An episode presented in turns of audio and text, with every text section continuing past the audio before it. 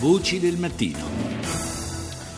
E noi proprio di rete in qualche modo vogliamo parlare adesso perché c'è una, una, novità, una novità potenzialmente molto importante per quanto riguarda il rapporto, potremmo dire anzi l'incrocio tra i, l'editoria più tradizionale e in particolare i social media. Eh, ne parliamo con Marta Valsecchi, responsabile della ricerca dell'Osservatorio Mobile Economy del Politecnico di Milano. Buongiorno. Buongiorno a tutti.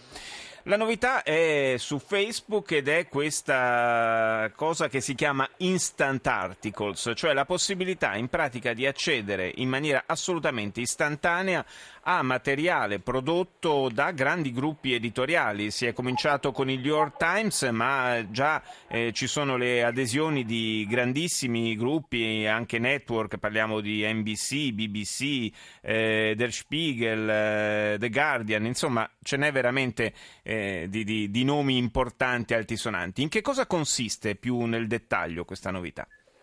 Consente di leggere le news degli editori direttamente all'interno dell'applicazione di Facebook. Di fatto oggi, o meglio finora, quando cliccavamo sul, su una news per leggerla venivamo rimandati sul sito dell'editore.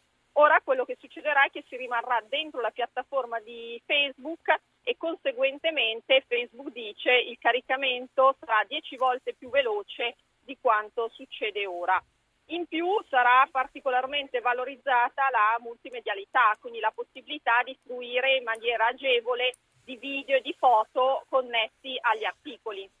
Ecco, eh, ci sono però dei risvolti importanti che spiegano anche il, l'interesse evidentemente di questi grandi gruppi editoriali, eh, dei risvolti importanti e redditizi per, eh, per chi le produce queste news.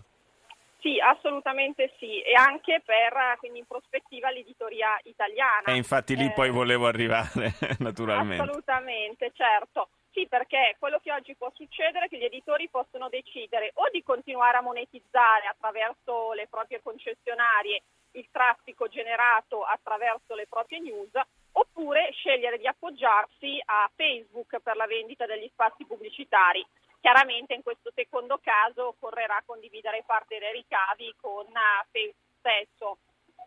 Però diciamo che questo allarga anche potenzialmente molto la platea per eh, eh, media più tradizionali, penso soprattutto alla carta stampata. Ieri abbiamo chiesto alla FIEG, alla Federazione degli Editori di Giornali, un commento, devo dire che ci hanno un po' sorprendentemente detto che non ne sapevano quasi nulla e questo non depone proprio eh, a favore della, dell'aggiornamento diciamo, della, della categoria.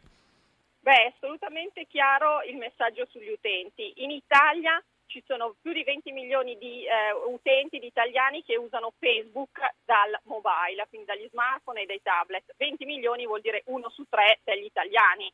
Quindi è chiaro che è una piattaforma potentissima per valorizzare eh, l'enorme traffico che c'è anche da parte degli editori, anche perché noi abbiamo fatto una recente ricerca che ci dice che gli utenti già leggono le news sui social, quindi è chiaramente un'opportunità nuova per la monetizzazione della, delle news. Tra le altre cose è una novità, visto anche questa maggiore interattività che consente questo, questa nuova applicazione, diciamo, questa Instant Articles, eh, è una novità, dicevo, che potrebbe incidere anche sul, sullo sviluppo della, della, professione giornalistica. Probabilmente eh, ci sarà nel tempo anche un nuovo modo di, di comunicare.